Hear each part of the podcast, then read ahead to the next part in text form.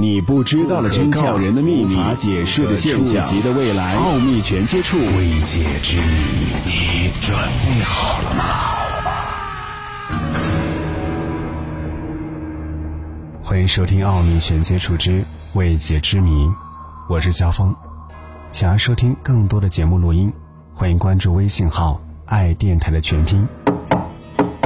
一九九五年。哈尔滨的猫脸老太太事件引起了大家的热烈讨论，也震惊了整个黑龙江。同时，在民国时期，也曾经发生过猫脸老太太事件的传说。今天的节目将会继续和你分享猫脸老太太事件。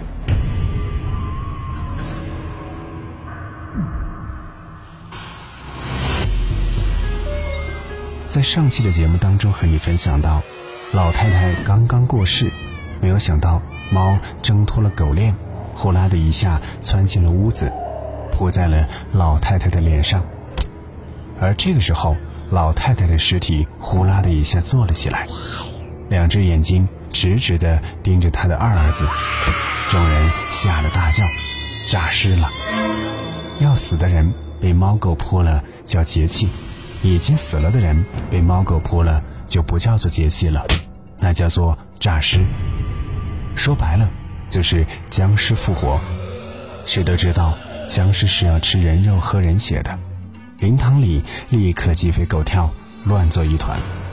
要说胆大，还是老舅爷，拄着拐杖上前叫道：“姐姐，有什么事你放不下，您就说啊，不要吓了家里的人。”喊了一会儿，看老太太又躺下了，壮着胆子上前去一摸老太太的鼻子，怒道：“谁眼瞎了？说我姐死了，这不是有气儿吗？”事情就是这么奇怪，老太太二儿子百口莫辩，只好灰溜溜的收拾了地上的被砸得脑袋开花的猫尸，躲了出去。经过这一折腾。老太太居然一天天的进气出气好多了，孝子贤孙们傻了眼，感情这灵堂白准备了。但人只要有气，总不能把老太太活葬了吧？于是只好把老太太又抬回了以前住的小屋里。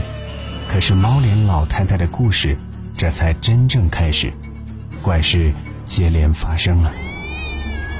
第一件怪事。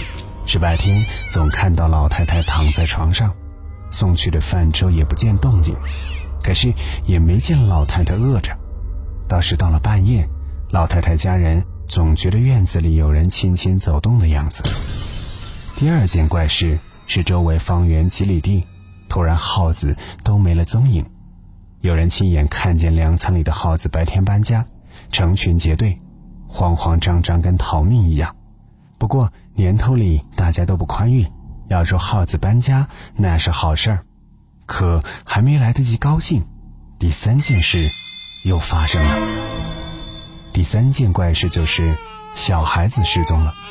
开始是不到周岁的婴儿，等婴儿都没了，三四岁的小孩也开始保不住了，一时人心惶惶。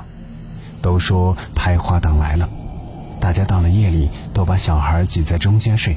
可到了天明一看，原本上了锁的大门敞着，床上的小孩已经不见了。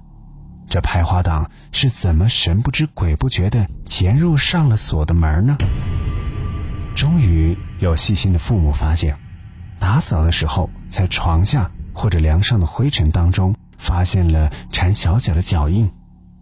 民国初年了，缠小脚的妇女都是有点上年纪的了。大家这才想起被狸猫扑过复活的老太太的事情，有人就怀疑，活过来的老太太是被狸猫披了死人皮在作怪，看上哪家小孩夜里提前窜进了屋，躲在床下或者梁上，等大人熟睡了下手，叼了孩子开门溜走。怀疑归怀疑，谁也不敢这么肯定，倒是风言风语传到了老太太大儿子的耳朵里。吵得他睡不着觉。有一天夜里，正在床上翻来覆去，突然听见院子里有小孩轻轻一提，骤然停止，大儿子慌忙起身，在窗户上舔了个小洞，看见屋子里月光下老太太像是抱着什么东西，轻轻闪进小屋子里。大儿子泛起嘀咕：“我妈不是起不来床吗？怎么突然晚上出来散步了呢？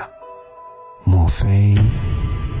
大儿子不敢多想，悄悄推开门，偷偷走到了小屋子门前，猛一推门，月光一下子钻进了屋子。把屋子里映得雪亮，月光下跪在床上，面向墙壁的老太太慌忙卧倒，半边脸，眼睛滴溜溜地看着儿子。大儿子走到床前，轻声问：“妈，你能起来走动了？你身后那是什么呢？”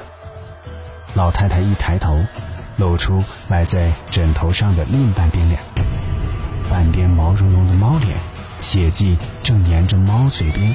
滴下来，对着大儿子阴森森一笑。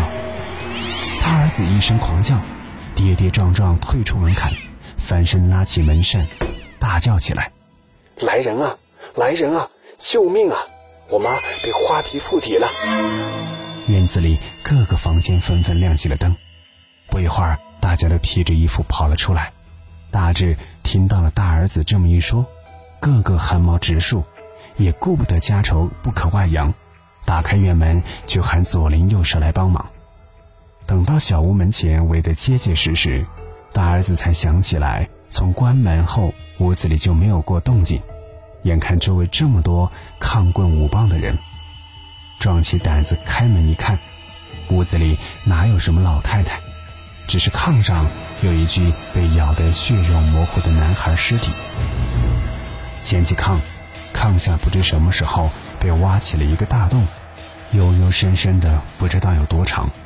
有长得短小精悍又胆大的邻居，牵着绳子爬进去，一直到头，发现出来的地方已经到了乱坟岗上。从那以后，乱坟岗经常有埋得不深的棺材被胡乱的刨了出来，里面尸体被啃得七零八落。后来发展到。夜里路过乱坟岗的活人也被开膛破肚，肠子吐了一地。后来镇上的人凑钱请了几个猎户，才把已经说不清是人是猫的猫脸老太太给崩了。据说火化的时候，人皮在火里直扭，怎么看都觉得人皮下面有个狸猫一样的东西要钻出来。奥秘全接触之未解之谜，我是肖峰。今天的节目就和你分享到这里。想要收听更多节目录音，欢迎关注微信号“爱电台”的全拼。下期节目，我们再会。